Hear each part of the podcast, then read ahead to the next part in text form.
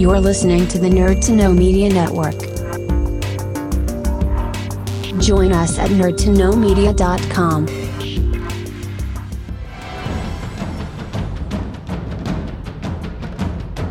Broadcasting from the Blanchardstown Centre. This is Phoenix FM. This is 92.5 Phoenix FM, community radio for Dublin 15.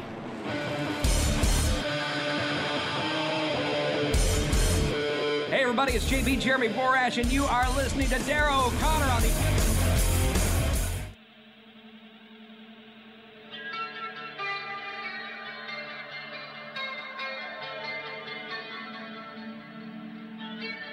Welcome to the Wrestling Rewind, the only wrestling podcast by fans who don't hate wrestling. Hello, everybody. It is Tuesday here on Phoenix 92.5 FM, and whatever day it is when you're checking us out on the internet, because of course we record it as well. This is the only wrestling podcast by fans that do not hate wrestling. It is the Wrestling Rewind, and we are here for our special Royal Rumble 2003. No, not 2003. 2023. 2003 was a terrible year. 2023 Royal Rumble uh, coverage, where we're going to be talking about the good, the bad, and mostly the bad um, from myself and Martin. But we're not alone. We're joined by a very special guest who we'll get to in a second. My name is Darrell O'Connor. But my first co host that I'm going to introduce, he is 1 and 0, still waiting for CM Punk, the one, the only. You love him, I hate him. Mr. Martin Harty. How are things, Martin? Grand, grand, yeah, yeah. Punk's worried the the old sciatica is getting less and less severe week by week. So, I I I estimate I'll be back to full strength by summer. Be a summer of Punk. Summer Punk. You know, it's, everyone was going to be talking about SummerSlam, but, you know, they'll be talking about you versus Punk Maybe that's where we'll do it. Who knows? at SummerSlam. Fair enough. Fair Yeah. D- d- sure, sure. WWE will be flush with cash by then after the sale. So Well, the, the trick is to get internet famous, right? And then that's your way in. You can like Logan Paul it. we can walk through a suicide forest.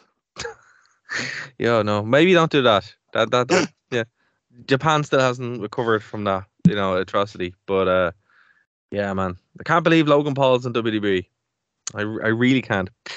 But anyway, uh, also joining us, we have our special guest, uh, special guest host who is gracing us with his appearance, and he's just after oral surgery, so you know, you know, give him a break. Dave, welcome back to the show, sir. How have you been? Oh, it's so good to be back. Welcome back to the only wrestling podcast hosted by people that actually enjoy wrestling. It's so great to be back. And I got to say, some of the impetus for me being here today comes from just what an amazing addition Logan Paul has been to the WWE. And I am beyond thrilled. And I can't wait to get into this. What a time it is to be a wrestling fan. I can't tell if this lad's trolling us or. Ah yes, What? yes, yes. This is this is old school Dave going back to it, digging into the well. Dave, Dave, the next show Dave's on, he's going to be like, "Do you know who was underrated? Great Khali." Great Khali couldn't be on television for long periods of time because he killed someone. Did you know that? What? Yeah, in OVW. Oh, jeez, no, I didn't know that at all. Yeah, yeah. It, it's on his Wikipedia, so it's got to be true. Well, he definitely didn't do it with that big chop to the head. No, no, it was a power bomb. Oh, it was a power bomb.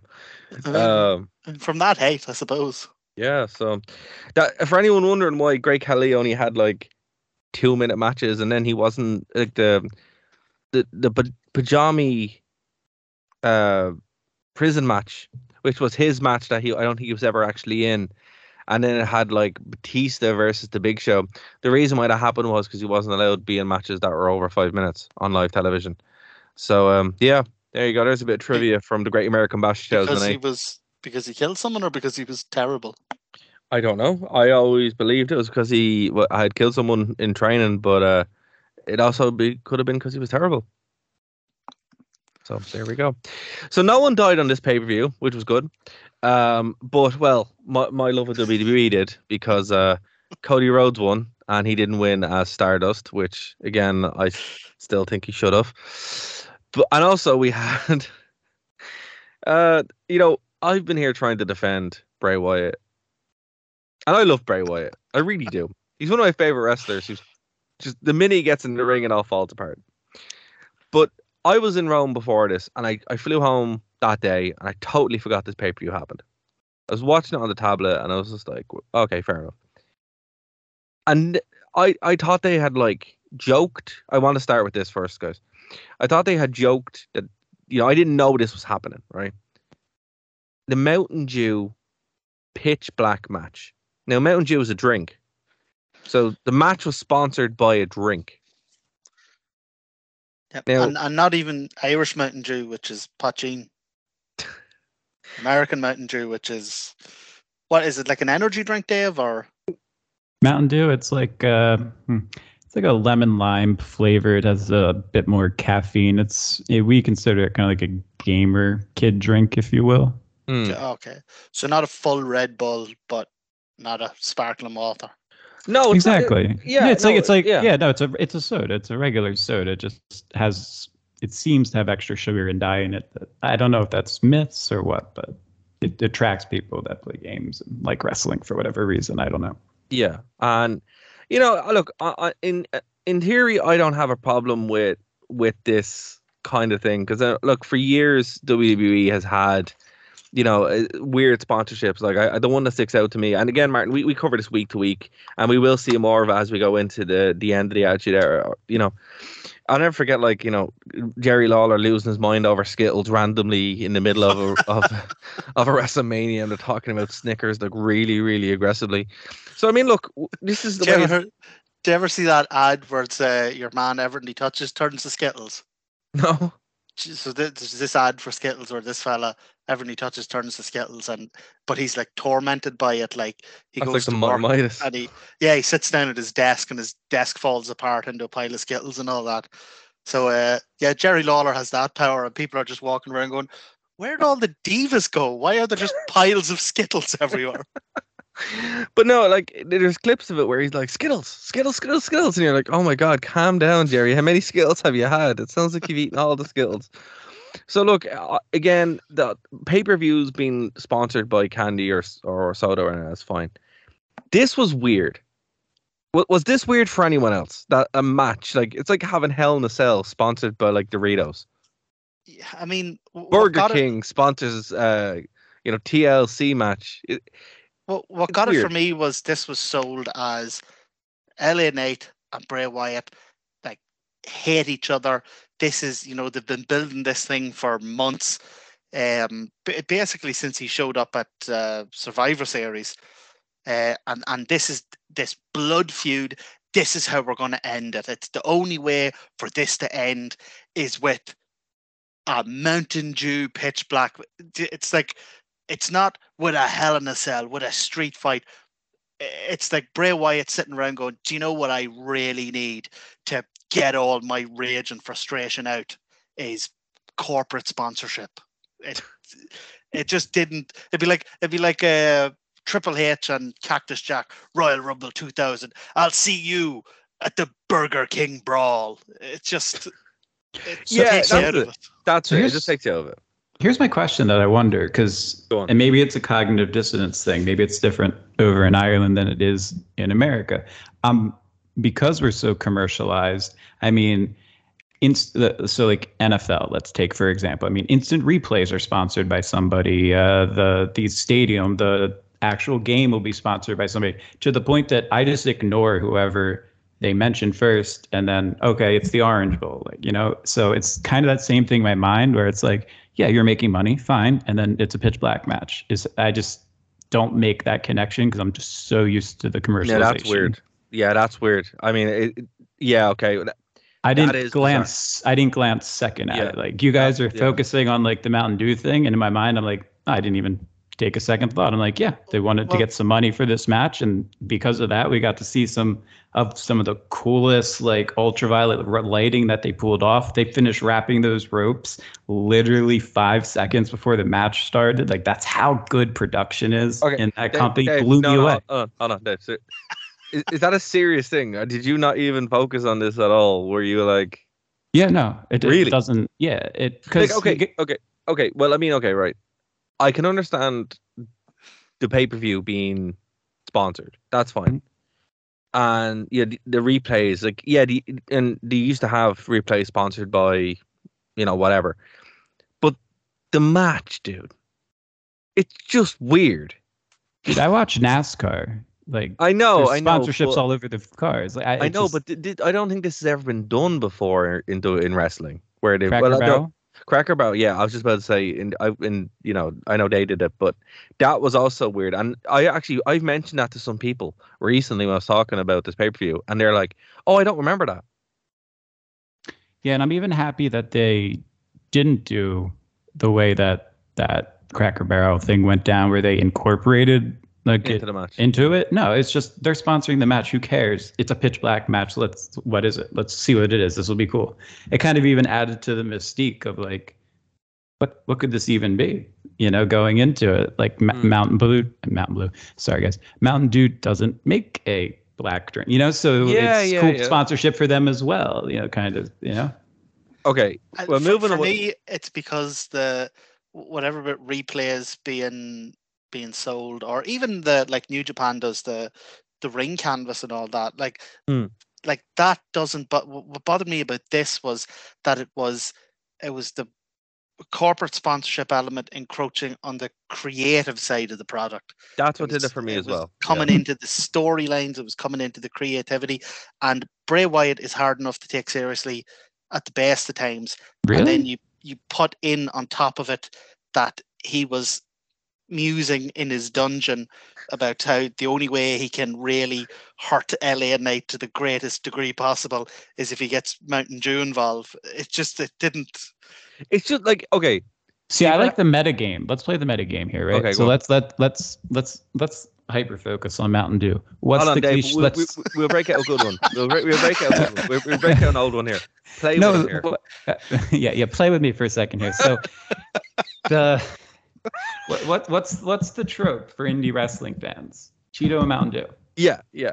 So let's play the meta game. They're they're playing into that, which as a wrestling fan, even more excites me because I'm like, they get it, they know, they read it. You know, I just I It's love just that. weird, man. It's just a weird, like, it, it- okay. If it had been the main event, if it had been any other match, I probably, or even the Royal Rumble, I'm like, okay, that would have won. It's just the fact it's like they hate each other so much that they invented new match, which actually isn't. It's just Naomi's gimmick without without Naomi. Um, Well, ima- Oh. imagine the imagine the first Undertaker Kane Inferno match had been a Cheetos flaming hot Inferno match. they missed the boat. Yeah, They should have done that. They missed the boat. They would have made some sales. I mean, yeah, on the advertiser side, they would have fucking lost a lot of viewers. I mean, we all still watched it, and yet we have yet to talk about the wrestling. I know. Yeah, Yeah, but okay, but uh, okay, fair You're enough. saying right. it's you're saying it's a deterrence, but it didn't stop us from watching the match at the end of the day. Okay, well, let's talk about the match itself. So, Bray came out and had paint all over him, which was pretty cool, to be fair. And then the gimmick of the match is that the ropes were l- uh, luminescent, and um, you know, it was basically black light. It was a match in a black light. My problem with this match was one, it was far too long. Two, they did spots that nobody could see because it was in the dark. And three, he put a mask on at the end. Hold on, let me finish. He put a mask on at the end that made him vulnerable. Why didn't he wear that mask at the beginning? It's like you have this mask the whole time where you cannot be beaten. So you're gonna wrestle a full match, then put the mask on. Bro, that makes no sense. So I don't know. We're gonna let Dave defend this because Dave thought this was great. So, Martin, what did you think about this beforehand? I mean, uh, so the, the thing you said about the light was interesting because, yeah, I found it kind of hard to see as well. And it just made me think of do you remember when they did the Hell in a Cell and they put a big red light in it and everyone complained that they couldn't see it? It's like they just haven't learned from that. In terms of pure wrestling, uh, I mean, it was it was fine. It was a Bray Wyatt match. There was the spot on the table was was pretty cool. Beyond that, I mean, I just there, there was nothing in this that did anything other than bore or irritate me. Uh, and then you got super silly at the end with Uncle Howdy showing up and doing an elbow drop that missed by four or five acres. It was the best part. the- I think. Do you know what? I because I don't want to sound like I've just been down it to be down it. I think Bray Wyatt is one of those characters that you either get it or you don't, and it's it's just not for me. I love Bray Wyatt. I don't know why he breaks my heart like this. It's like stop doing the stupid stuff and just focus on the spooky things, and you'd be fine. Yeah, I mean, I was a big fan of the Fiend for a while, un- un- until it went completely off the rails. I think Yeah, I- he he just he doesn't have anyone to to let his let his creativity go, and then just tap the brakes every so often. I, I it's weird though because Taker actually handed the the baton over to him there on Raw like last week. Mm, that was a moment, wasn't it? Ooh, Yeah. chills. Yeah, it was, and then it's just like, did Taker know that there was going to be Mountain Dew in this match? Did he know it was going? to Because I think he would have been like, "Give me that baton back," because what are you doing, buddy? What are you doing? Got bloody Mountain Dew all over my baton, and now it's sticky. it's sticky. It's like it's like a five year old with the Xbox controller. Um, Dave, okay, we're gonna give you some time because you you love this show. I don't know. I I can't tell can't tell if you're joking or not. So No, so let me give context, right? okay, go on. why I absolutely love this show. So, um, a recurring theme is that I adore watching wrestling with either casual fans or people who maybe haven't watched in a while. Um, so for this, I had a Royal Rumble party um, for the Rumble itself. Um, it was my sister, my brother, my fiance, and a couple other people, and it was cool because so you know the rumble started it off which got everybody super hype and invested for the rest of the night. So then you know we were there also context at hell in a cell when bray wyatt returned. So there's an emotional connection to every time i see him now and that door opens. I just go back to the what it was like in wells fargo arena when that happened.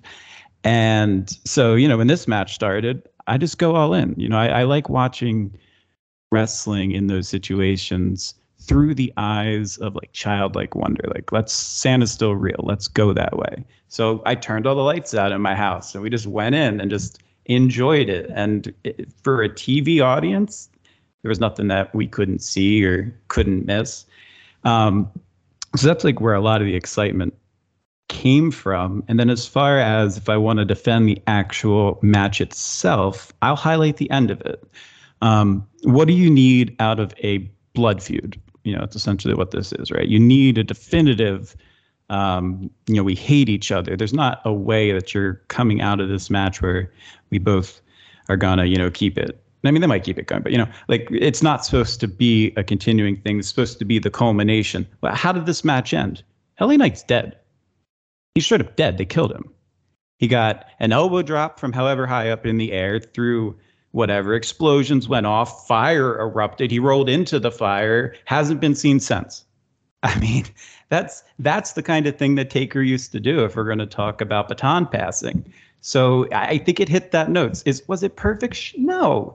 But anytime they do something new and innovative, it makes me excited that they're not being complacent.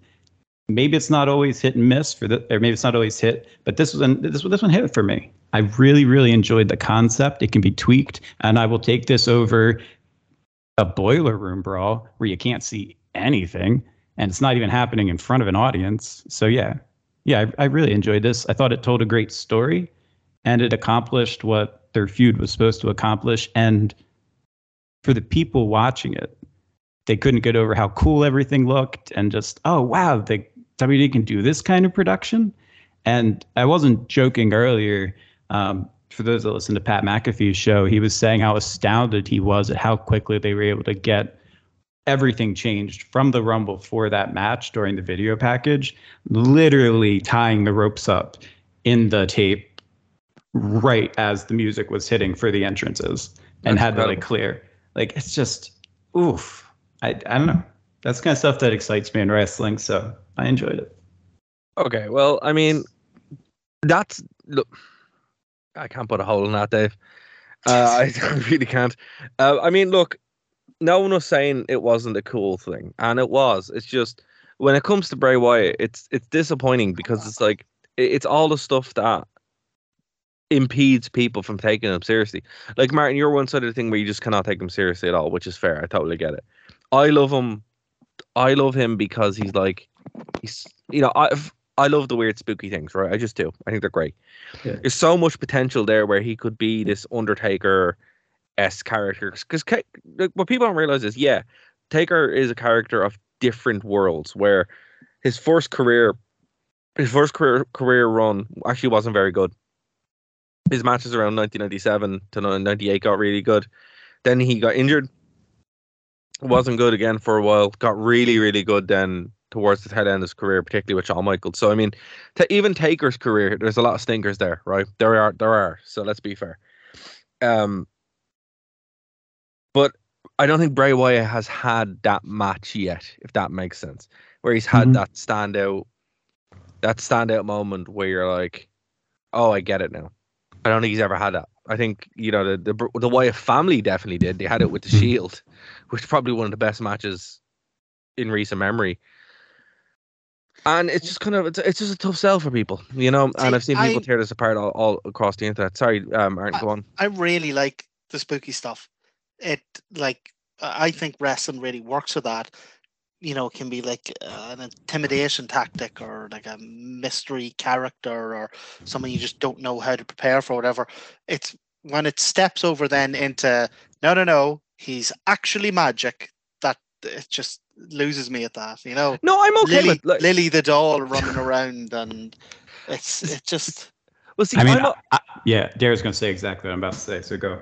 Yeah, I was gonna. I'm okay with that. I mean, like wrestling ca- does have that element to it, and I mean, we've accepted that there was an undead wizard. There was a burned man who actually isn't burned, but burned on the inside, but was burned at one point. Uh, we've accepted a, a marine that it was never a marine, but is a marine, but he never gives up. We've accepted, you know, We accepted a wrestler who was cast as a Marine who was a Marine but was dishonorably discharged and thus uncasted as the Marine. and then we've also accepted that one man is actually four people at the same time. Yep. So I mean, that's okay. it's, it's you know it's, it's like the Avengers for me. It's Mhm. Uh, like uh, right. So there's the Hulk. Okay, dude got hit by radiation. There's Captain America, like this genetically modified soldier. There's uh, Iron Man. You know, rich guy uses technology, buys a suit, and then it's like, oh, there's Thor. He's God. It's oh, for God's sake. well, look, the thing about no, I, I I do think there is room for it, right? I I genuinely do, because like even okay, going on to comics for a second, for a second. In Superman, Superman is is literally a god, right? And Yes. you know you can the whole point, like he just is. The interesting part of Superman is how he interacts with people and his character study, right? So Mhm. that's that's the appeal of him, and very few people have actually been able to do that. There's like a handful of guys who've actually written Superman correctly, Mhm. and I think that kind of sums up that comics and wrestling. Like you can use any kind of foil of a character, any kind of wrapping of a character, but it's how they're used, and that's the important part. And I don't think Bray Wyatt has actually had that yet. Going back to the match, there's there's no point. Like instinctively, it needs to be done in the ring, and you know the joke is, and it's not a joke. Bray Wyatt's incredible until he goes through the ropes, and then that's it. The Mhm. minute that bell rings, it falls apart. And unfortunately, you know, LA Knight, he was brought in literally to be fed to, to Wyatt, and he has been. And where did he go now? Nowhere. What happens after this? I don't know. You know what would no, okay. What would have made more sense here is Wyatt wins because he had to win. It was his first match back, right? Um, but then he's attacked by somebody, somebody who was happy he was gone or something to build up to another character. And I don't think they found that ebb and flow with him yet. And my concern, to go back to Martin's point, doing the spooky stuff for no reason is pointless and wasted. And the why why are they bringing in all this Wyatt family thing? Like even your man Captain Howdy, in Mhm. the space of three weeks, he was Bray Wyatt. He was a different guy. They were fr- they were enemies, and now they're friends. That's four weeks. What is it like? There's no clear cut thing here, you know. And for me, that's my concern. That the spooky stuff is being done, but no one's keeping track of it, and that's when it goes off the rails for me. I'll fantasy book it. I'll fantasy book what you do with LA Knight to make the it work.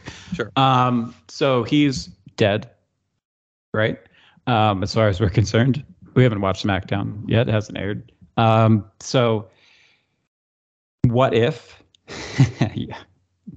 What if Bray Wyatt uses pitch black Mountain Dew to revive him from the dead, which brainwashes him to become a part of his family?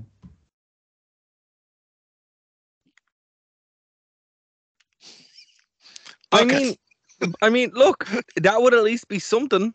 Well, You I, am trying to I'm trying to take a ridiculous idea and just throw myself into it. And if we're going ridiculous, how would you incorporate that and make it work? But see, here's the thing: that's something they would do in the Attitude Era. Mm-hmm. You know, uh, Martin, we're we're watching Undertaker build now his ministry, where literally he's doing that. But instead of Mountain Dew, it's blood, which I mean is a little bit better than Mountain Dew. But it's, you know, it's, it's again because it's not the it's the the idea itself. I don't mind. It's the fact that it's it's this sponsorship is that the Undertaker's sitting around going, oh, I need to do a bloodbath, but where am I going to get so much blood? Oh, I know who does blood. I'll, you know, uh, Viacom, Viacom, the, the, the, Via, the Viacom bloodbath. Like it's, it's just it. Are, are you It o- guys it- like a, are you guys it allergic overstep- to this company making money? I'm so confused. No, no, no. But no, it- it's just such a when it weird thing, man. steps into the creative side of it, it it completely pulls me out of the of yeah, sort of No. suspension of, of That's fair. disbelief. Every, it's very fair. I mean, all your points are very fair. I'm, I'm not disputing that. Like, definitely, like from your perspective, if I was in your shoes and that's how I'm watching it, I would feel the exact same way. And that's the beauty of wrestling to me. Is it's just all about set and setting almost, if you yeah, will. absolutely. It's like here's the you- thing. It, it, it, I don't know. It's just I've never seen that. Like, if this is how, if this is like, again, I've no problem with them making money. I have no problem with them doing this. I've no. It's just, it just kill like this match specifically. It any other main event. It's just, I hate you so much. This is a blood feud. I need this product. the sponsored match. It's so silly. And the thing about it is, it's not even a match that's established. No one knew what a pitch black match was. Mhm. I assumed that the Mountain Dew was going to be used in the match. I thought it was going to be like a pool of match or something, a pool of Mountain Dew. Oh, that's not how You we do it in America, man. I don't know, man. Like, You just you, you send an email, they send you a couple thousand bucks, you throw their logo up there, boom, done. yeah, I know, but uh, if, if they had like if this had been an established match, at least you know what to expect. Like it could have been anything, you know. I think doing it at this point was a bit was a bit iffy. Now there's nothing to stop them from doing it again, and they probably will. Yeah. But uh, poor And Bray also- Wyatt. That's all I can say. Also, we don't know. Sorry, Derek. I was gonna say. Also, we don't know what's happening behind the scenes. What if this is part of a much larger partnership with Mountain Dew that's going to lead to having Oh, Jesus. Bray Wyatt? No, no, no, no. Hold on, hold on. Which is going to lead to when you go to the store when the, you can buy Bray Wyatt's face on Mountain Dew Pitch Black. oh my god. Like this, The- this the- might we the don't know what head the for a bottle marketing cap. is. I mean, you can joke about, but at the same time, I mean, who most people remember Macho Man Randy Savage for Slim Jims more than anything else that are non wrestling fans. If so, like, is it really that bad? They've been I- doing this I- the 80s.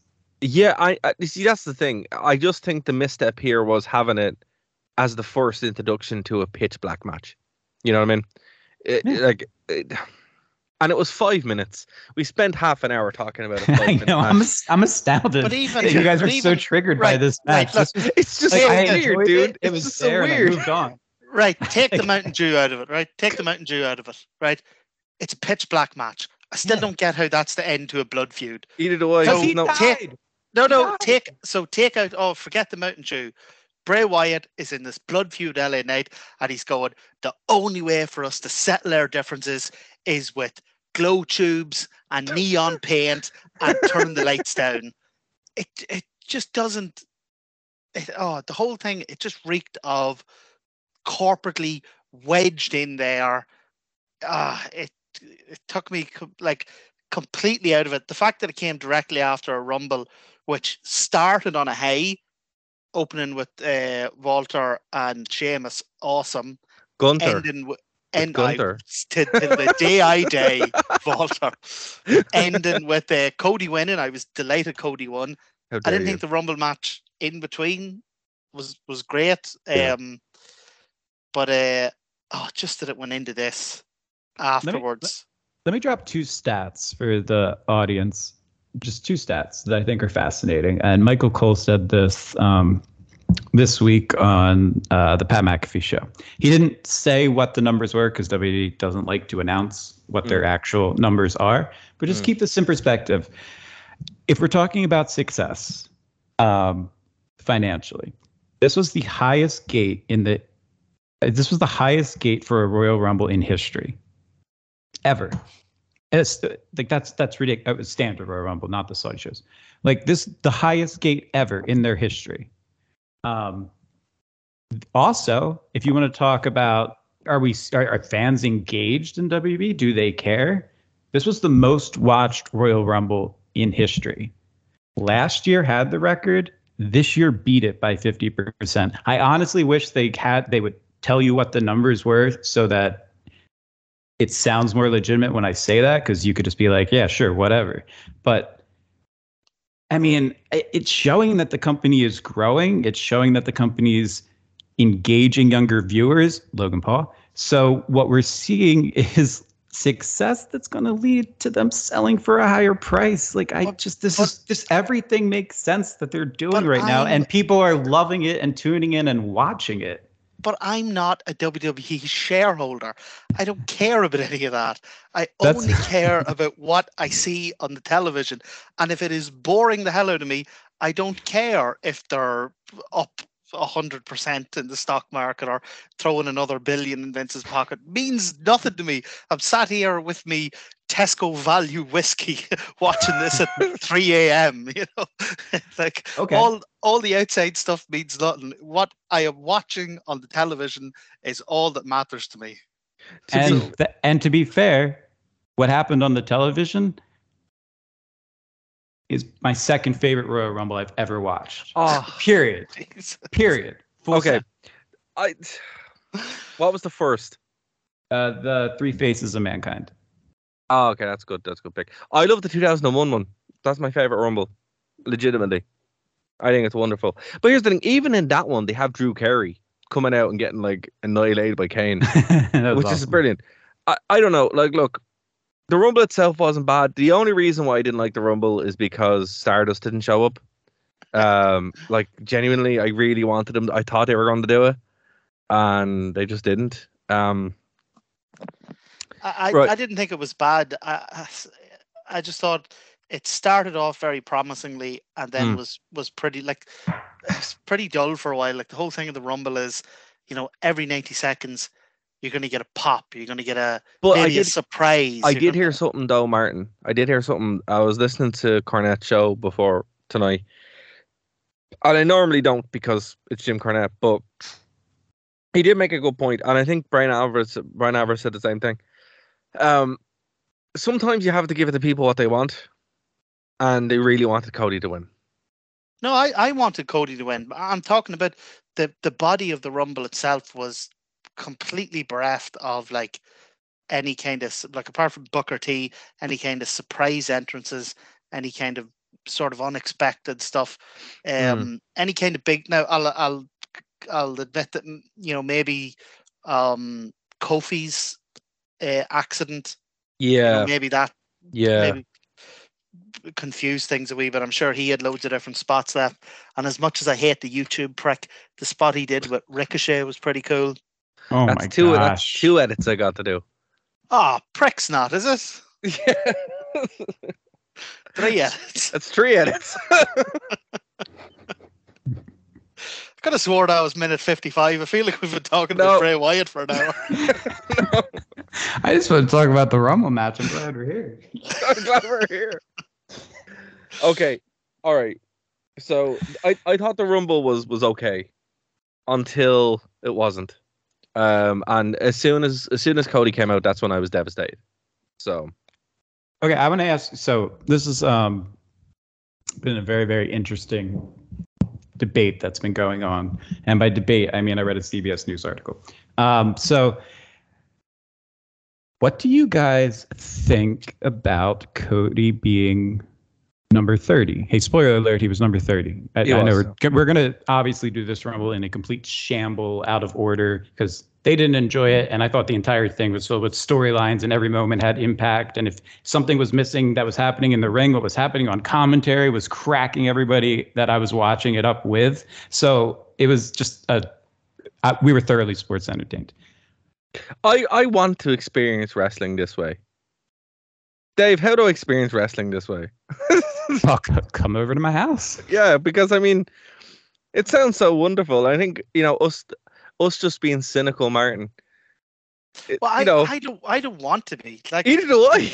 the fact that I the fact that I even sat down and paid for this and watched it. Uh, I to be mean, fair, we, I we we paid for it anyway because we we do a show where we have to. We have to yeah, but I still have I still have in me like from growing up as a growing up as a kid, growing up uh, watching wrestling, I still have in me that faint spark that maybe this time it'll be good, or maybe WWE will turn things around, or maybe things will change. So, like, I I genuinely don't want to sound cynical. I turned this on really wanting it to be good, and whenever it kicked off with Sheamus and Walter, That's I not was- kicked off. The show Oh. kicked off on an epic moment that nobody knew was happening, including Michael Cole. Three people in the company knew Pat McAfee would be there. And the pop that he got, woo, boy, am I so glad he's back. I mean, who knows when he'll be back on commentary? Obviously, it's not like uh, he's not coming back weekly, but just to know that he's a part of that company and what he brings and the younger audience that he brings in with him, whew, like I, I, take I it he's a big star in the states, is he?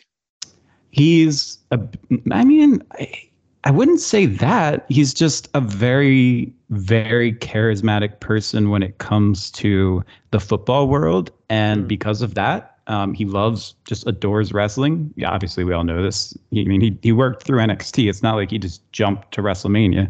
Mm. so yeah and the stuff he does on commentary it's just pure passion and love. And it's a different type of way to listen and absorb the product because we're not getting the scripted stuff. Even Vince and Triple H are like, we just want you to go out there and be yourself because that's what we're paying you for. That's what people enjoy about you. Be be the foil to everybody else. Just go out there and be Pat McAfee, and fans are eating it up. yeah, he's great. He's for before Triple H took over, he was the only bright light in that company for me. Hmm. So I, I 100% agree. 100% agree. Um yeah and i i um and a lot of stuff that like i've i've learned has come come from him in terms of great interviews if you guys haven't you guys are listening and you're looking for some interesting interviews to listen to um his with brock lesnar from maybe two years ago was great on his show. Um he had i think triple h on vince um obviously adam cole but that was a storyline thing. So it's it's it's really very interesting to see him broaden wrestling up to people who aren't otherwise exposed to it because it goes in waves of popularity in terms of Mm. mainstream. Mm. Um, and I think we're on the crux of it getting back into that mainstream success again. We've got TV that they're putting out with this bloodline that is the best. I can't do it yet, so okay, the best crap that they've been that they've put on television in a decade. This is astounding. I I, I love it. I'm so happy. It, I'm, I'm I'm so happy that's happening that I want them to decide. You know what? We're not really selling this. Let's just keep doing this because what they're doing is making me so happy as a fan. I just wish Cody wasn't there. Okay, that's fair. That's now. Let me ask you. So this was Go the on. question I meant to ask earlier, and sorry for getting off track. You know, I'm. Uh, there, there's been a conversation about whether it was the right or wrong decision for him to enter at number 30. I know why I think it's the right decision, and why other people are saying it's the right decision. But I'm curious what you guys think. So I was listening to Spotify the other day and a song came on. And I was like, this is a good song. And then I get the same anger that I get when Avenged Sevenfold show up on a gym play on a gym playlist. And it was Cody's team music. And I took my headphones off and got angry. Hmm. That's how much I hate Cody. It's a lot. That that's fair. So it's, for In- you, it's in- just a pure terms of- personal bias that was going to ruin it for you no matter what. That's No, I mean, if he showed up as Stardust, it would be fine. Okay, okay, but uh, e- even still, let, let's in focus terms on the of the- number 30 spot. Let's just focus on him being number 30 and why that matters. Because it was Cody Rhodes. I mean, Right. for me, I I wanted Cody to win, um, just because I I like Cody and uh, I- Will it, me. it, it made Will sense me. in the, in the in the story. Um, I, I didn't think putting him in at thirty was the right thing because Yeah. his whole his whole story has been that he you know he, he he battles up. WWE put him in a goofy gimmick and then kicked him out, and he battled his way up through the Indies and then made his own company and then got to such a level that they begged him to come back. He ripped his knocker off its bone and he still battled his way through uh, Hell in a Cell. Now, I wouldn't have put him in at number one or anything like that, but I think mid to high 20s, just so that there was still an element of fight in it. Putting him in at 30 just had a, a slight tinge of um, sort of it to him. You know, like you'd put the like if if there was the heel, like a cowardly heel who you wanted to put in, you know, he'd try and get the number thirty, or you'd send him out at thirty. You know, I, I just didn't think it suited his character. It didn't by any means, you know, ruin any of the the stuff for me. I I, I wouldn't have gotten into like a you know a debate in the newspaper about it, but um, I I just thought somewhere around the twenties would have made more sense. Yeah, I think like him being not on the show would have been made more sense, but yeah, Sure. Sarah wanted it to be Triple H, so whatever. Um, I wanted it to be AJ Styles, but his ankle's broken. I get it. Um, no, okay, no, I mean, So no, to be honest, no, in, in all seriousness, in all seriousness, uh, I agree with Martin actually wholeheartedly. Uh, 24 Edge's slot would have been perfect actually for him. And the reason why I said it is because you would have had him having the battle through um, quite an actual packed last last couple of lads. But um, or even at Seth Rollins' point, which was 15, and I think if you had have swapped Seth Rollins and had him as 30, that would have kind of been like, oh, will he actually do it? Um, that could have been interesting. But yeah, So this is uh, the very, very, very rare time when I agree with Dave Meltzer. Um, and this is what he said. Uh, let's see here. This is from the Wrestling Observer. Um, why he came in at number 30. Um, while it wasn't a perfect, I'm just going to quote this, so just bear with me. It's a paragraph. Uh, while it wasn't the perfect babyface move to have the heel start at 56 minutes and 30 seconds earlier than the babyface when they were the final two, or the booking where Rhodes was basically gifted number 30, putting anyone else at number 30 would have likely led to a very bad reaction live because it wasn't Zayn. Rhodes was the guy that felt they could count on to quell any negativity from the fans. Zayn should not have been in the Rumble if he wasn't going to win it, because that would only get people who wanted him in the main event spot madder. And to that, we point directly back to Dan Bryan. Oh, that's a very good everybody, point. everybody Yeah, going into this point. match, I even, I But fully this- expected Sami Zayn and Jey to be in this match, and then that to turn into some sort of feud, and one of the two of them to win. That was my prediction going in: is Jey or Sami's winning this. So I was fully waiting for the Bloodline to start showing up, or at least Zayn. But didn't they sort that out earlier at the start of the show where didn't Rain say something like you're by my side all night, Sami, or he said something to the effect that basically Sami, you're with me all night, you're not in the rumble. Like surely that sorted that out. I mean, they also gave Brian a match earlier in the night where he got injured to the point that, well, you know, storyline injured to the point that he clearly couldn't enter the Rumble. That didn't stop the fans from booing the crap out of Rey Mysterio coming in at number 30 because all they wanted was Daniel Bryan to come out and win. And that's But what a lot of fans wanted. They wanted Sami Zayn to come out and win, and that would be the betrayal. But So, I just- I just 619. And I'm like, Exactly. because I, I actually like Dave Meltzer, so it's I'm the opposite. It's rare that I disagree with a lot of what he says, but I I just don't think this logic holds up because if the fans want Sami and the thing that Roman said earlier in the night isn't enough to tell them that he's not showing up, people in the audience you remember people it- in the live audience don't always aren't always in their seats for those segments. They are Right, not but- always paying it they may not even be able to hear those segments okay, but happen even when you're in even the audience setting that aside, even setting that aside, surely then having Cody come out at 30 either puts the Sami Zayn heat on him or having whoever come out at 29 and people know for a fact Cody's in it. So as soon as the guy comes out at 29 and it's not Sami, it Mhm. puts the heat on him. Like it's, I don't know. Yeah. I, I just, I, I don't think that logic follows through. Like for example, I know I was booing. Oh, of course you were, whole- Darren. Of course you were there. But yeah, I, I, I, I see what you're saying, and I, I understand that to a certain extent. But you also have to keep in mind that uh, Daniel Bryan, like again, wasn't supposed to like be in the match. Clearly, they openly said he's not in the match or anything like that. But the fans didn't care. The fans knew he wasn't in the match. They did not care they spent the they i mean batista got destroyed uh, he quit wwe because of that essentially um, you know and Rey mysterio one of the icons the icons of all people got booed because it's not what they wanted but here's the difference because we knew that cody was in this match and because they were all night long they were throw, they were throwing in the cody promos the coming back promos the can he do it you know, can he win? Can he make this dream, quote unquote, you know, happen? Um, you knew who number 30 was going to be. So when Logan Paul came out, which then got the big pop, which then got the big pop, and then had an epic moment that went viral, has like, I don't even know how many hundred million views. I've had non wrestling fans texting me about it, going, Whoa, that was really cool. I didn't know they could do that kind of thing in wrestling. Like, Mm.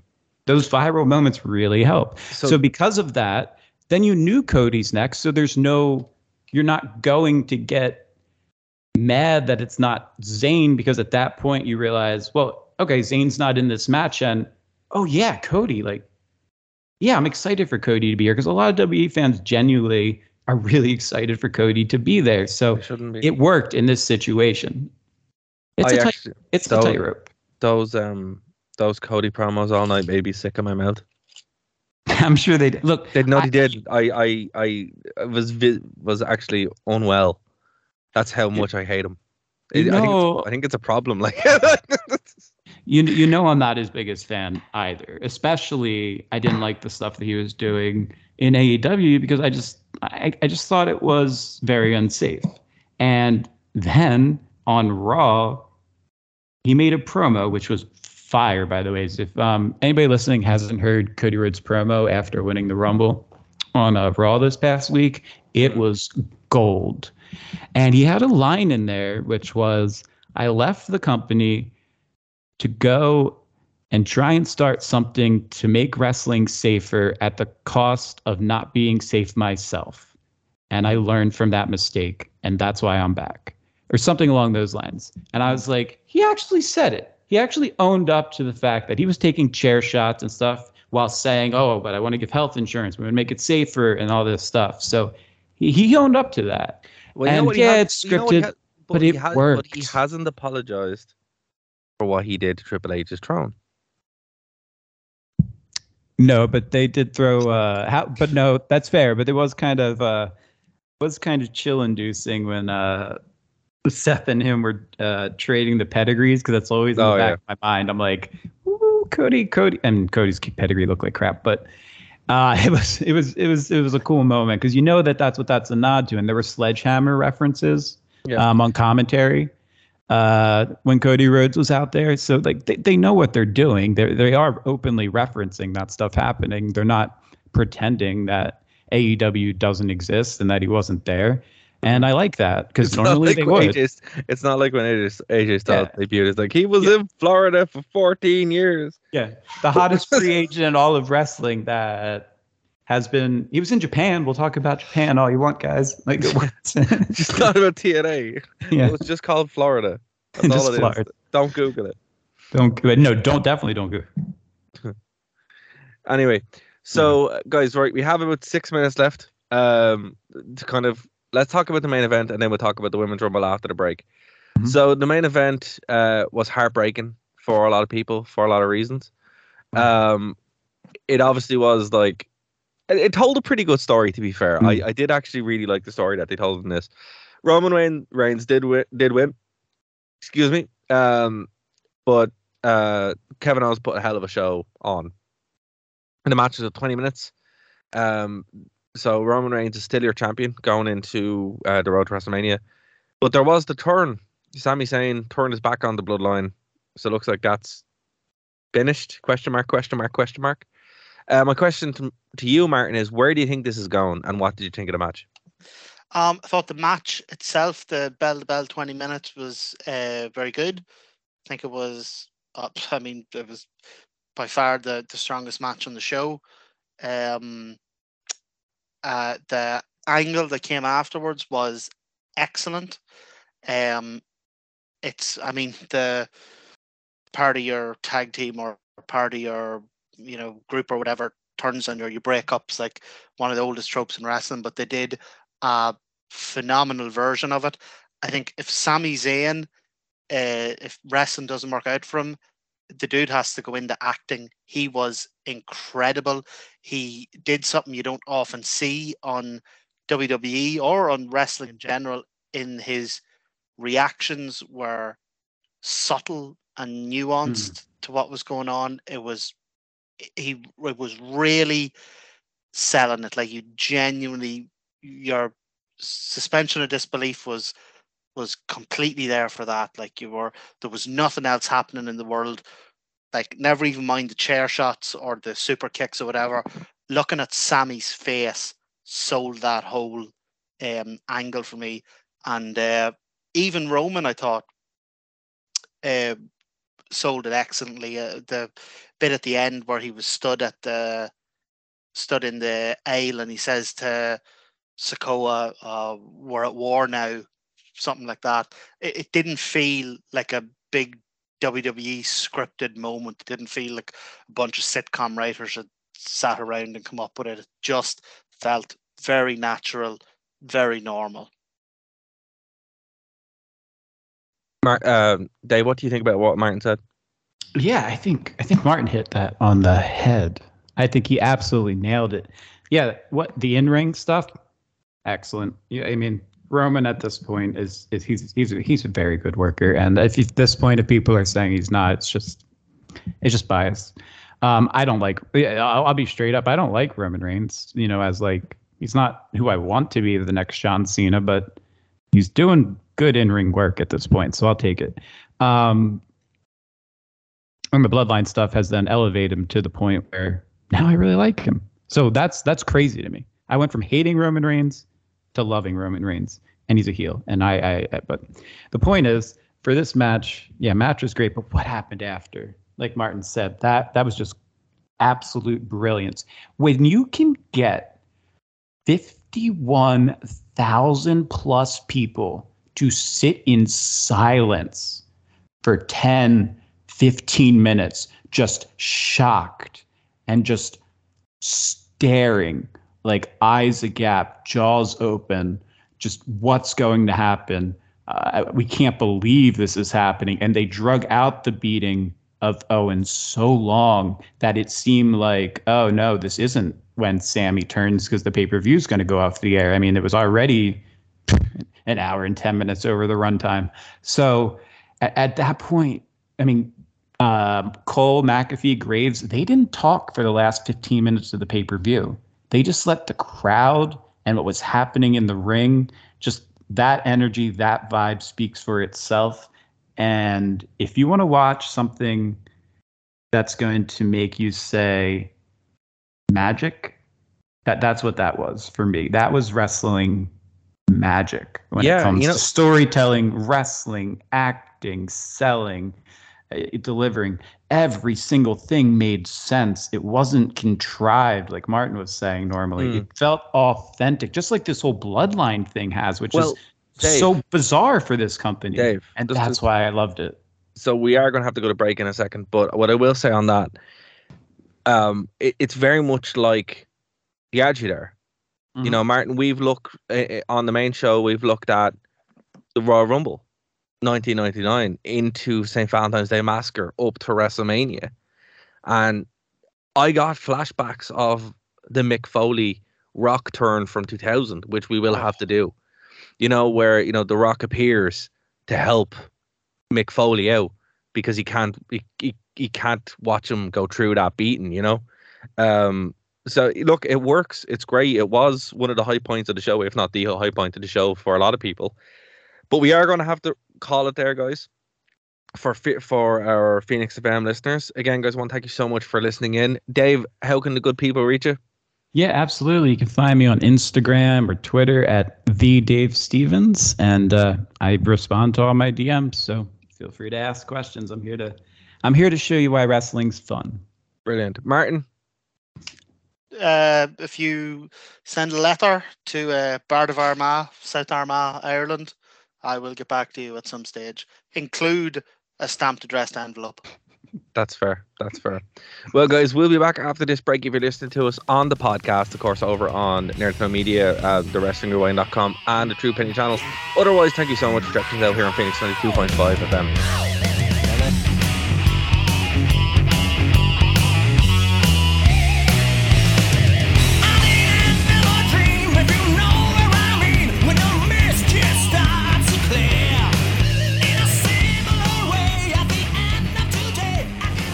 You have nothing else to do on a Saturday? Do you like nerd things? Now check out Nerd to Know Basis here on Phoenix 92.5 FM, 5pm to 6pm, and then head over to nerdtoknowmedia.com for all of our shows as part of the Nerd to Know Media radio network. Thank you for listening to a Nerd to Know Media production.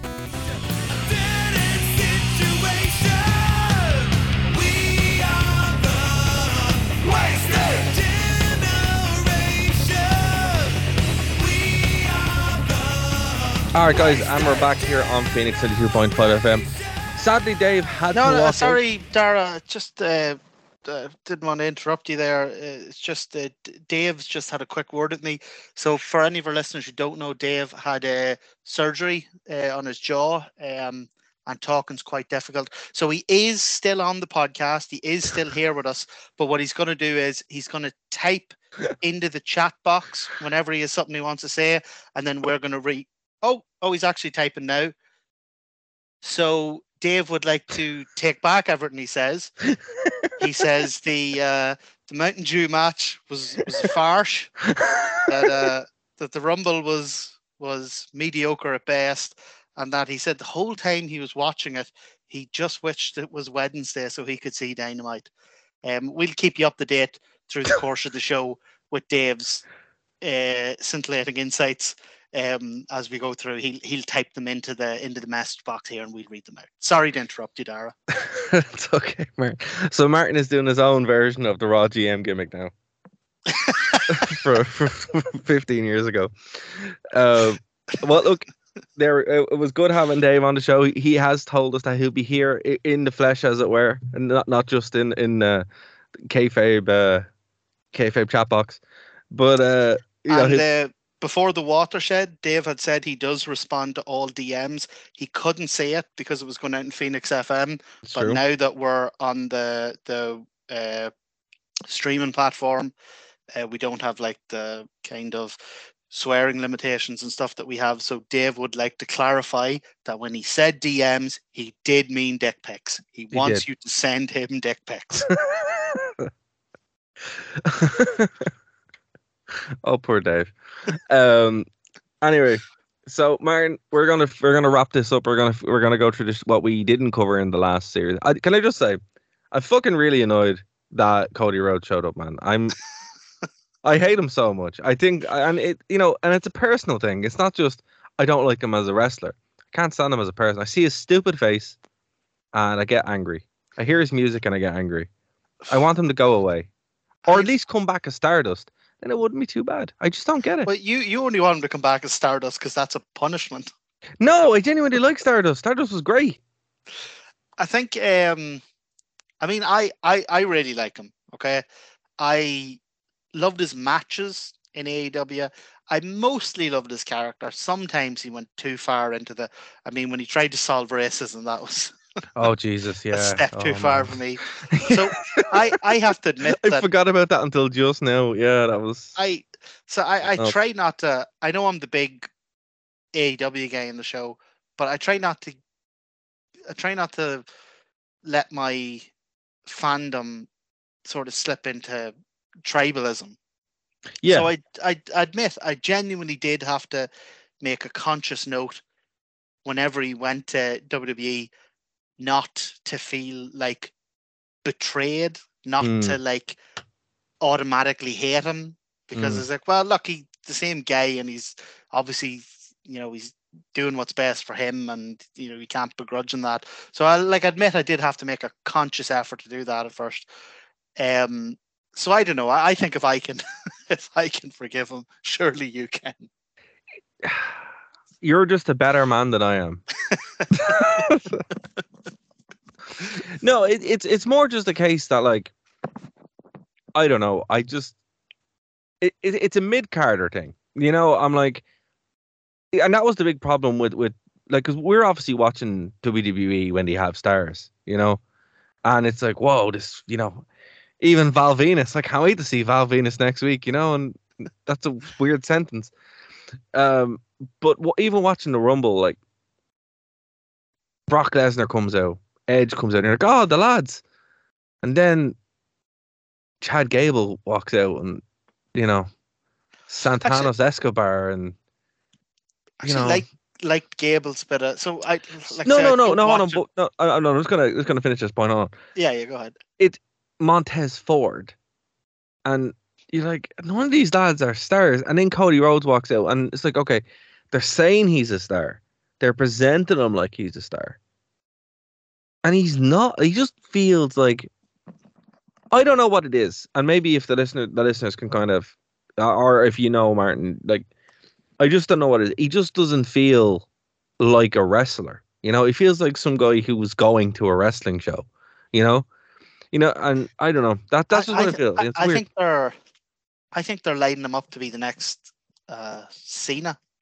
Yeah, but at least Like with pure but, white meat babyface. but at least with Cena, like Cena looked legit. You know, he, you know, he had the, you know, he had the physique. He didn't have the moveset. Uh, had the character that didn't really make any sense. Cody's character is my dad was Dusty Rhodes. I want to be Dusty Rhodes. And you're like, And he never won the belt. and he never won. But I'm like, there's probably a reason he didn't win the belt because he was shit. And you're what I don't get you is know, how you're how you're Dusty Rhodes' son and you're like uh sort of feeling nostalgia for his WWF days because Yeah, it wasn't is where he was the legit hard hitting wrestler given like the you know the hard times um Mm. promo and all that WWF they took him in they stuck him polka dots like they made fun of him they Yeah. made this whole like this real touchy racist element with the um your woman who used to accompany him and yeah. like uh You took the words out of my mouth. Uh, it's exactly what I mean. I mean, like, it wasn't like it was WCW kind of thing. It's like a WWE, kind of shit. And, and racist. and he was never like in WWE. He was never when like I I watched that was my like prime WWF watching years. I- he was always mid card. I mean, like the one time he won on a count out, like sure, bloody, and uh, we should say, uh, uh, you know, best wishes and all that to the family and friends of Larry Poffo. But should the Genius beat Hulk Hogan on a count out? Like it's not a I don't know. I think he is uh he really over glamorizes his dad had an incredible career. Yes. WWF was not the incredible part No. of that career. No, it wasn't. And it, it's just, it, it's, it's, that's what I mean. His entire gimmick is like he's buying into, he's like a proper mark for himself. And it's like, that's not a gimmick. That's, that's, you know, you're not Hulk Hogan. Like Hulk Hogan can't even do that anymore. People are finally sick of it. And it's just, I, that's the problem I have with Cody, I think, where it's like, Jesus, man, it's all right to be a mid carder just be a mid carder, and I I do think it's the pro it, like it will bite WWE back in eventually, um you know creatively or whatever. But like at least they're building stars. But I mean, in the Rumble here, there was very like even look at Drew McIntyre Gunther, you know, they, they can do so much, or Walter, they can do so much with him. And I don't know. I just think betting the farm on Cody. I mean, I, I just I don't see how at the end of WrestleMania, him holding the belt up. But he he has to. No, If- he if has he, to. No, if he, has. doesn't. He's goosed. He's if he does not win at WrestleMania, he is going straight into a US title program, and Oh, I from mean, like a that Stardust back. one be that he'll never get out of, and probably you probably would see it come back. Oh, it's a, he Unreal. absolutely has to win, and probably from a real life point of view, Yeah. if WWF or WWE, if they're looking to entice uh, wrestlers from AEW over, Mm. they're going to have to be able to show, well, look, we brought Cody over, and you know everything's going really well for him. Mm, that's a good point too. Yeah, you don't, you, you, you don't, you don't. Well, I mean, he won the Rumble. That's Yeah. already a big endorsement. Like, like it or not, I know there's been one or two duds with the Rumble since it's been like an important thing. Um, Oh yeah, but it's yeah, it's still an uh, an achievement. absolutely. Like, it's you know, really when you look at the list, you're like, oh wow, this, that list isn't actually that long. You know. Oh, even more so, I think a Rumble win's a bigger thing than a certainly than a King of the Ring win. I think so too. Yeah. Even a even a Money in the Bank win, I think a Rumble win's a bigger deal. I think it means they have a lot more faith in you than than anyone else. And look, the thing about it, I could be wrong. I just it, it- look, it's the same. Pro- and I mean, look, I've been doing this show, not this show, but wrestling media since 2007. And I, for years, I said I said the same thing about Cena. All I want is a character, and I don't get it from Cody. I'm like, you can't just be a mark for yourself and your dad. That's not a character, you know. So I hope, again, I loved him as dashing Cody Rhodes. I thought that was actually fantastic. Broken Cody Rhodes was unbelievable, and Stardust I thought was hilarious, genuinely awesome. This is like the worst version of Cody Rhodes, and I don't understand why it's the most successful one. And that's where think I'm coming from. Do you think the Da stuff is like so? You're saying your issue is that he's a mark for himself. Do you think all the stuff being about his Da, that's his way of being a mark for himself, but making it seem as if Yeah. he's not talking about Yeah. himself? Yeah, no, I genuinely do. It's So, like, he- yeah. I'm gonna do. I'm I'm gonna fulfill the Rhodes legacy and the Rhodes name, and everyone thinks, oh, he's talking about his dad, but Cody's in the ring going, yeah, my fucking name. Yeah, exactly. And here's the thing, right? There's your heel character. If he came out with that and he's like, listen, I don't give a you know what about any of that shit I was saying. This is about me. That would be Here's- unreal. Here's the thing. Here's the thing about that though. It, it would be, and I was, I was on tender hooks, uh, just before he left AEW. I didn't think any of the stuff about him leaving was real. I thought, so he he'd been a face since day one, Mm. and he'd been that real kind of boring white meat John Cena baby face to the you know the point where the fans hate you. Yeah, they start. Uh, it, it's it's it's it's what happened with Cena. Like people just can't stand it. Yeah. I thought he was about, he was on the cusp of leaning into that, and it was going to be, I thought it was going to be the greatest heel turn since Brett kicked the Mm. hell out of Austin's leg, since Mm. Brett kicked his leg out of his leg. Um, I like, honest to God, up until he actually showed up at WrestleMania, I was still thinking, no, this is all part of this massive heel turn he's going to do in AEW the fact that he didn't, um, and the fact that he's had stuff out about, you know, uh, you know, he, he wants to have like a political career after wrestling and he wants to quit wrestling by the time he's 40 or 45. He's not going to be like one of these broken down, injured guys. I don't think he's ever turning heel. I think he has it in his contract that he is going to be like the face of the company, you know, like so he'll be a babyface champion and he'll do all the he'll do all the you know um uh make a wish. Yeah. foundation stuff and he'll do all the public speaking. He'll be nice and presentable there with the belt. I don't know, maybe he'll put makeup over the neck tattoo or something. But That's the worst tattoo ever. but I, d- I don't think he's a I, I I agree with you one hundred percent. He would be an amazing heel. I just don't think he's ever turning. I think I'm geared up now for the next ten years of of like him just being John Cena. I can just feel it, which is why I'm glad we don't cover this show week to week because I just know. But I mean, look, it is what it is. Obviously, someone likes him. Um, I, I don't get it. I mean, maybe I'll get it eventually. Like Logan Paul. Here's the thing. I as a person, whatever. He is one of the best wrestlers. He no, have.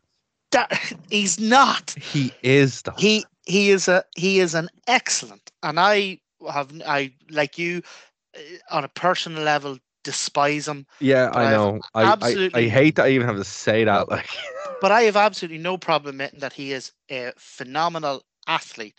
He's an incredible athlete, but going out there twice a year, memorizing a couple of spots, and having an actual wrestler handhold you through a match does not make you a great wrestler. He is not a great wrestler. He is a he is very athletic and he's very charismatic. Um, but he, he's not a wrestler. He could not, uh, if you were to take his name off him, he could not go out and like, you know, have an actual wrestling match. Oh yeah, that's he, fair. He enough. couldn't That's build a character from nothing. He couldn't, you know, engage you purely with what he does in the ring. Like he's, I, I get, I, I get really annoyed when people say he's a great wrestler. No, that's because he fair. No, shows that's- up twice a year and No, that- that's remembers a- his spots. No, that's really fair. But I mean, uh, it, it's it's I've never seen anyone do that. You know, go from like nothing and just appear like but actually Bad Bunny. Bad Bunny is really good as well. Um, but yeah, I mean, he, yeah, you're not dealing with the with the road, and you're not dealing with the injuries, and you're not dealing with all the other stuff that comes. with Yeah, and uh, and having to go on the WWE live tour and Mm. you know wrestling with an injury that's not quite bad enough to take time off, but keep wrestling. Like he's, I get, I get, I don't like when they bring in celebrities and the celebrities can do it just as good or better than the wrestlers because it makes it seem like it's one of those things that points out what you're watching is phony. Yeah, no, that's fair. But like, I will have to say that spot, that spot, the it was phenomenal. actually, it was phenomenal, and it's It like, was, yeah. wow, that's that's incredible. You know, it really is, and it it's like the Rumble. It just shocks me that people say it's the best Rumble of all time. I'm like, Oh, I'm like, no, it's really not. It like I thought it was terrible, and on rewatch, it's a little bit better. Um, you know, not for me, not like I was just disappointed more than anything else. But you know, the actual Rumble itself, it had its moments of being really good. I think it started off really well, like you were saying, and then it built, it, you know, it built up to a little bit of a disappointment. But best Rumble ever, absolutely not. I'm, I'm sorry, not remotely. not Here, do you think there was any kind of uh it only just clicked at me there. Do you think there's any kind of uh maybe corporate issues or corporate concerns with Mountain Dew sponsoring the the Bray Wyatt match and uh Logan, whatever you call him, coming out with his primer juice? Uh, maybe. I mean, I like. I think maybe that's why he didn't get the whole show and he just got that match. Yeah. But um, moving on to the, the women's rumble. Um, Well, Not- b- before before we hit the women's rumble, see this is how forgettable everything else was. So we had the Bray Wyatt LA Knight match, five minutes. You're forgetting we had the women's Raw Championship. That's true. Yes. Bianca Belair and Alexa did. Bliss we went did. a full seven minutes. Oh my god, yeah. So I was texting um because I flew in literally that day, like two hours beforehand, and I was texting uh CJ in my band, and he, you know, he's you know he wants to come on the show. Actually, he's asked to be on the show, so we will get him on the show. Um, but he's only watching wrestling since the pandemic. Like he watched AEW when Punk came back, uh, so he, this this whole thing is new to him, you know. And he was just horrified by what happened next with this Alexa Bliss thing. So I'm interested to see what you think, Martin, if you were on this. Like, what did you think about this whole thing? This whole thing.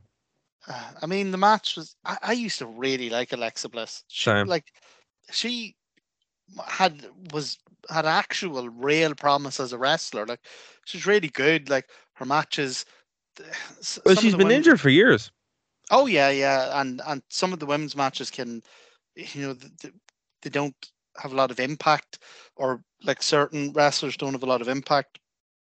But I always thought, even though she's only five foot, I always thought she was great. Hmm. Um, the Bray Wyatt stuff was nonsense. I thought whenever she got away from that, I was like, at least she can go back to who she was now, or she can go on and do something else. But Mm. when this match was over, the actual match was uh, it was just nothing. It was a nothing match. It was a it was a raw match.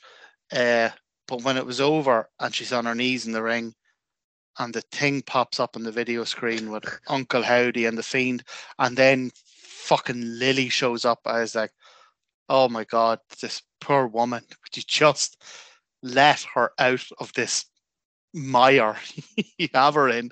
Let this her go on and terrible this terrible nonsense you have her in. Yeah yeah. No i mean i agree. I the match itself it was what it was. It you know it was exactly what i expected it to be. Absolutely nothing. Um i don't really have a lot of time for bianca as a as as champion i you know i think her first run or first run on it was quite good this run has been middling but then again they're not giving her anything to do Yeah, I don't think it's her fault. no, I I just I, it, it is they they write themselves into this situation all the time where Bianca's character isn't great. She's not really pushing anything to really kind of write home about. She really is just you know the white meat baby face a lot of the time. So I mean, I think at WrestleMania they'll give her so you know the match will be better. Um, but no, this was this was um the Alexa Bliss show. that was the whole point of this. Yeah. And unfortunately, she's back. Probably going to be back with the with, you know, the Wyatt family. Uh, and that was that for me was like so the Bray Wyatt stuff, the Fiend stuff when it started, I was well into it. Mm. Really liked what they were doing. Really liked that you have, you know, Bray's had all these previous wrestling characters and he's never gotten to be himself Mm. and he's been kicked out of the company and brought back in and you know he's snapped now he's had enough and he's these two different people and I loved that element of it and then it gradually got dafter and dafter uh, by the time we had the black goo and the box like structure like The box structure. I was just oh my lord. uh, you know like and and it seems that this new character is already on that trajectory to unwatchable silliness that it took the fiend you know he had six good months of the fiend before it got to unwatchable silliness and it feels it feels like this new character is We're there already. yeah it's there already It's- Yeah, yeah, he's already had his first bloody match And You already know, it's, it's we're already into the yeah No, I think that's I think that's a fair assessment. Like, I don't know, I and it there's only so much Alexa can do again because of injury. It's just very sad that it's crippling her. You know, it's like they're they're actually destroying any any hope the girl has of still remaining some sort some sort of relevant. You know, after it. But like maybe maybe the point is that she can do this for six months and never have to actually wrestle. Yeah, that's why they're doing it. They're, they're doing Yeah. it because you know she can't take bumps, which is totally fair. Um, God, would she not be better off doing a, a Kenny Omega and just disappear for a year and come back hundred percent? no, I think it's like, is like it's you don't recover from it. You know, from what I hear, it's years. Like she's Oh. she's been wrestling with it for years. Um, so it's just the kind of case where just the only way you're going to be able to see her. Which I think, look, it, it's fair. I'd rather see her than not see her. I just wish it was no this stupid gimmick that does that doesn't get anybody over. Um, but look, we'll, we'll we'll wrap this up with the rumble. Uh, we'll go another 15 minutes, kind of make it a nice 90 minutes. Okay. Um, so look, man, this was about an hour. Uh, it, it wasn't, but like, oh look, I'm glad Rhea won. Run, uh, sorry, I'm glad Rhea won. Uh, she is brilliant. Genuinely, she she is like class. and the whole Judgment Day thing is super fun as well. Um, she defeated Liv Morgan to to get the win and to go for the women's championship at now WrestleMania 39. Uh, there was no real surprises in this. Um, Michelle McCool showed up. Nia Jax disappointed everybody. Um, the, weird, the weird. Oh no! Do you know what's even better about Nia Jax's the fact that it was disappointing that she showed up at all. They didn't even get the countdown. Whatever happened with production when they meant to put up the 10 9 8 clock, they Mm. put up her the Nia Jax uh, Oh, video and her music. So Oh, her no. music and all hit, and then the clock came off. Oh god. No, the, the best thing she's ever done is scream, "Oh my hole!" Which I for for Irish listeners will really really appreciate that because that is like a proper saying in Ireland. But I didn't realize it was a saying in like the states. So we all learned the thing. But that that that that won a lot of uh, a lot of lulls over here. People really appreciated that. um, but man, look, there were a lot of job. I don't want to say jobbers because that's really unfair on the women here, but there were a lot of like NXT not call ups, but just randos, and even like Raw and SmackDown. Like I didn't know some of these people. I I genuinely didn't know. Um. So and again, we don't watch the show, so how would I know? But it it really kind of felt like I started zoning out at random points of this. Also, who's Chelsea Green? I don't know who Chelsea Green is. But so what I I, I uh, quite like Chelsea Green. Um, this actually played into some of my disappointment around the the men's rumble, um, because I thought, oh my god, Chelsea Green's coming. They're going to get Matt Cardona in.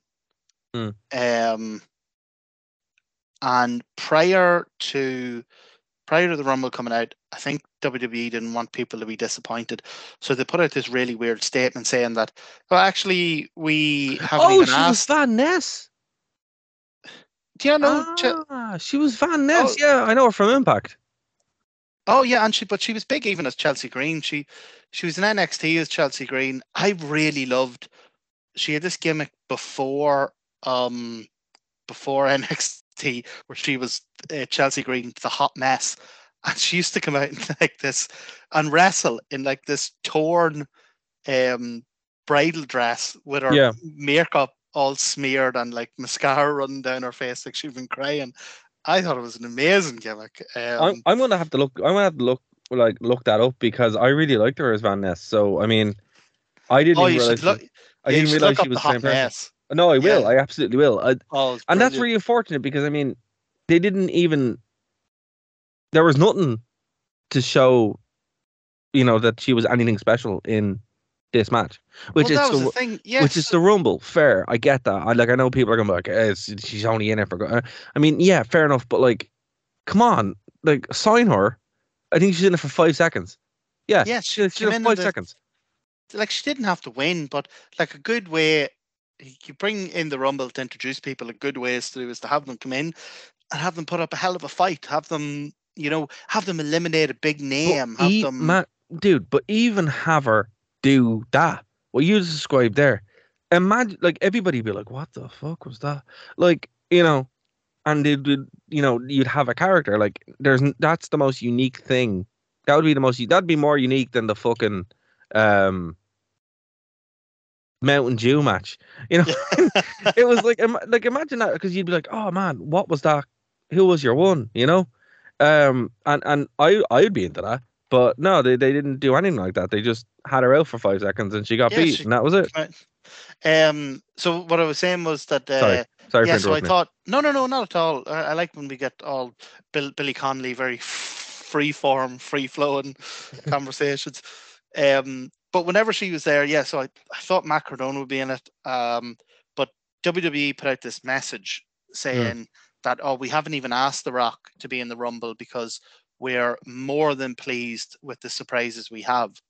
So that got me thinking, oh right, they have some they have some big name. They've got somebody coming in unexpected.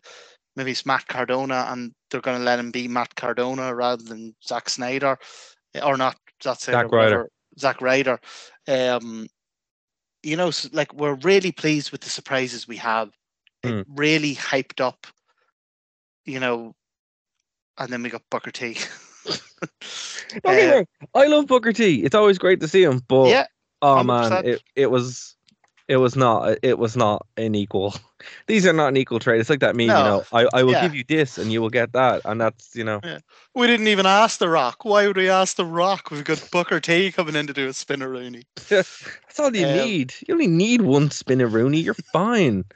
The, Yeah. the women's match. So I, I 100% agree with you uh, on how I, I thought the Chelsea Green debut was absolutely um, bungled. Uh, but I kind of, even though it was a bit botchier, even though it had more lesser known characters in it, you know, from NXT and um, is NXT UK even still going? No, I think they got rid of it. Did they? Uh, Yeah. I actually enjoyed the women's match more because I Well, thought I usually do. it Yeah. I thought while its lows were lower than the men's match, I thought its highs were higher. Hmm. You know, so I thought they had some awesome spots in it. I I thought the ending was fantastic. I was a wee bit disappointed with the end of the men's match, just a clothesline or a throw over, you know, the usual thing. I loved the end uh, of the women's match, and Rhea Ripley's performance was fantastic. Because speaking as someone who, like, the most I have ever done, the longest I was ever in a match was ten minutes, and when I rolled out of that ring at the end of it, I thought I was going to throw up a lung. Oh I- God. honest to God, did not realize how like I was breathing so hard to the point of passing out. Like like wrestling is an entirely different kind of cardio. It's so many bursting movements. Like unless you train for it specifically, your heart doesn't know what's happening to it. Hmm. Um so the fact that she went an hour was phenomenal. Like it was a hell of a performance. It was a great finish, and like I say, while while the men's match was a kind of a constant, you know, three stars the whole way through, the women's Mm. went from you know one star up to four stars, and it just made for a more entertaining But watch. but but the two finalists, uh, sorry, the two finalists actually went the full hour, Liv and Rhea. That's right. Yeah. Yeah. so I mean, like that's a hell of a story, and I mean that's a much that's a much better story, really, than the men's rumble. Which I mean, Gunther, you know, obviously a star making performance, but they're really not. they might do nothing after that, you know. Um, but with Rhea, like she's a star anyway.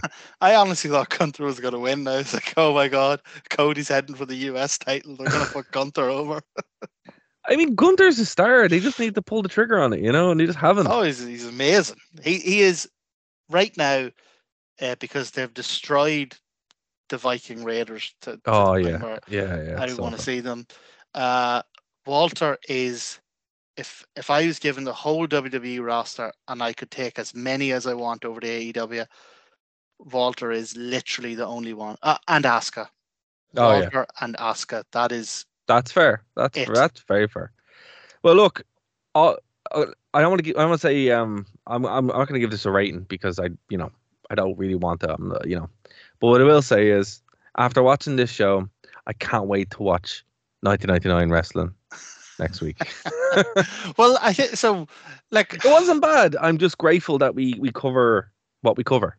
it's well look here's i always or the past few years i've found myself consistently disappointed by the rumble because it is still even above wrestlemania it's my favorite pay-per-view wwe do Mine too. it's their second biggest show of the year like Mhm. i don't understand why they don't you know put more effort into it um They used to. they used, yeah, that's They used to, like, yeah. It used to be enormous. Um, I mean, in terms of a rating overall for the show, I mean, people get blinded by by the end of the last thing they've seen, and the last thing was obviously the the Sami Zayn Roman Reigns stuff, which was excellent. But I think was, overall, you had a fairly average men's rumble, followed Mm. up by two desperately bad matches Yeah. followed up by a women's rumble that was up and down, overall enjoyable, followed up by the main event. It was the, oh, the other thing, uh, WWE's production. Now, I know part of it is down to the fact that they're on Peacock, so Mm. people are watching it on Peacock, and there are ads, so they have these big blocks of time when we're watching it on uh, the network Mm. where they can't show what's going on because people on Peacock won't be able to see it, but also the people watching on the network have to have something to watch. So it was peppered throughout with these absolutely random, like five minute video segments for Braun Strowman, just out of nowhere, not hyping up any match or anything, just a completely random five minute video package on Braun Strowman a completely random one on Brock Lesnar, completely random one on Charlotte Flair. It wasn't even on the show. Like eh, they're gonna have to work some way of of sorting out this Peacock Live Network thing because Yeah. these WWE pay per views for me are dragging so hard. It's so difficult to watch them. Yeah, no, I I genuinely agree. And again, I had just flown in. I fell asleep. I fell Yeah. asleep halfway through the pay per view. Yeah, yeah, And- of course. and- And it was it was a four hour and twenty minute pay per view. It had two hours and thirty minutes of wrestling on it. Yeah, it did. It didn't need to be that long. And I look again, like I know for people listening in America, they're probably like, "Well, look, you know, whatever, guys, it is what it is." But you have to understand, you know, you're you're putting. Also, it was weird. It was CJ's first time ever staying up for pay per view. In my mind, I couldn't handle that because I'm like, I've been doing this since I was eight years old. Like, um, but like that was weird, and I I don't think you know um fans outside of the outside of the US actually appreciate that. Like I can actually appreciate what that's like for people over here watching wrestling live. It it's it's a proper investment. You're you're like right. I'm gonna be so you know less is more, and I agree with you, man. I think But if WWE to are gonna have to do that. uh, but I don't mind a four hour, five hour pay like an If AEW reason pay for per it. view. No, but I mean, if there's a reason for it, there's no reason for it to be that long. Yeah, Except like an AEW pay per view might be four and a half hours long, but it is match, match, match. You know, maybe a promo segment to build the match, but but it's it's four hours. Like it zips by because you're constantly being hit with the next thing. Whereas the the way they have these WWE pay per views structured, it's a series of advertisements and then intros and then series of advertisements and then random video package, you know, Mm. about nothing, and then Mm. an entrance, and then into a, a video package for a Peacock ad break, and you're watching it 20 minutes before you've seen the first match. It's oh, it's so it just drains me. no, that's fair. That's fair. You know, and I think we'll leave it there because I think that says it all. This pay per view overall drained me. It drained you. It energized Dave, but again, that's Dave for you. Um, it was great to have him on the show. Uh, it was. It's always good to no. have Dave on. We'll have him back up probably at WrestleMania. But Martin, next week we're going back into the time machine. Thank God. Uh, we're going we're going back to uh, on our own little road to WrestleMania, but a very different WrestleMania. I'm I'm very sure. I don't think anyone's What going are to we get up home. there? Are we the last week of February or the first week of March? Uh, I think we're the last week of February. Oh, we're getting close. So we're we're getting very close to uh, WrestleMania 1999, which I'm very excited about. I, I really am. Um, and yeah, man. I mean that that you know, if if it's your first time checking out the show, uh, thank you so much for checking out. We would ask you to go over and check out all the shows. You can either on the True Penny channel or over on Nerd to Media. You can get it through the WrestlingRewind.com as well, where all the shows are there for free. We will eventually roll out our Patreon. Um, this is like a gimmick now. I hope we never do it. I hope we we just talk about it every week. Hope we're two old fellas going. And then next week we're gonna roll out the Patreon. it's, it's like the Patreon's gone out of business like 20 years. At that point, it's like, what are they even talking about? um, but yeah, we will eventually roll out the Patreon where we'll do more shows. But at the at the time being now, you get this one, and we're happy to do it. So again, if you want to reach us, our social medias are over on the wrestlingrewind.com. It's a link tree, so everything there is is accessible. And uh, yeah, Martin, is there anything you want to plug uh, this time around, other than your how people can reach you via post? no, it's 25 to 1 here in Ireland, and I should go to bed, but instead, I think I'm going to sit up and play more Resident Evil. Oh, man. I have to say, actually, here's a fun fact for you. So I was over in Rome last week, and I like to send myself. Uh, well, anyone who asks, I send postcards from the Vatican because I think the Vatican Post is is cool and hilarious in, in equal measure. And uh, this time around, I was like, all right, I'll just see how long it takes to get from Ireland. Because when I sent you one, actually, it took a while. It took a little bit longer than than, I, than it normally would take. It normally takes about three or four days. It took like a week or something, and I was like, oh, their their standards are dropping. Who do I write to? You know, write to the Pope, lad. What are you doing? Um, I so obviously you know my criticisms got got there, and uh, yeah, three days. So that's what Oh, that's God. what back to Ireland, which was quite good. However, uh, it's one twenty, so one euro twenty to send uh, a postcard from the Vatican to Ireland, which is quite steep, but it does take three days. So if you guys are ever in Italy, uh, do that because it's pretty fun. So that's my advice for today. But uh, yeah, that's everything we have. Again, guys, if you want us to review something and we can see it, please uh, do send it to us over social media, and we'll be back here next week on the Wrestling Rewind, the only wrestling show by wrestling fans that don't hate wrestling, unless it's modern wrestling. Because Or that that at least don't want to. God, I don't want to. no, we don't want to hate wrestling. We we do we, we do want we do love wrestling. It's just sometimes hard to. That's why we we go back to the past where we know if we're gonna hate or not. So we will talk to you guys next week here on the show. Bye guys.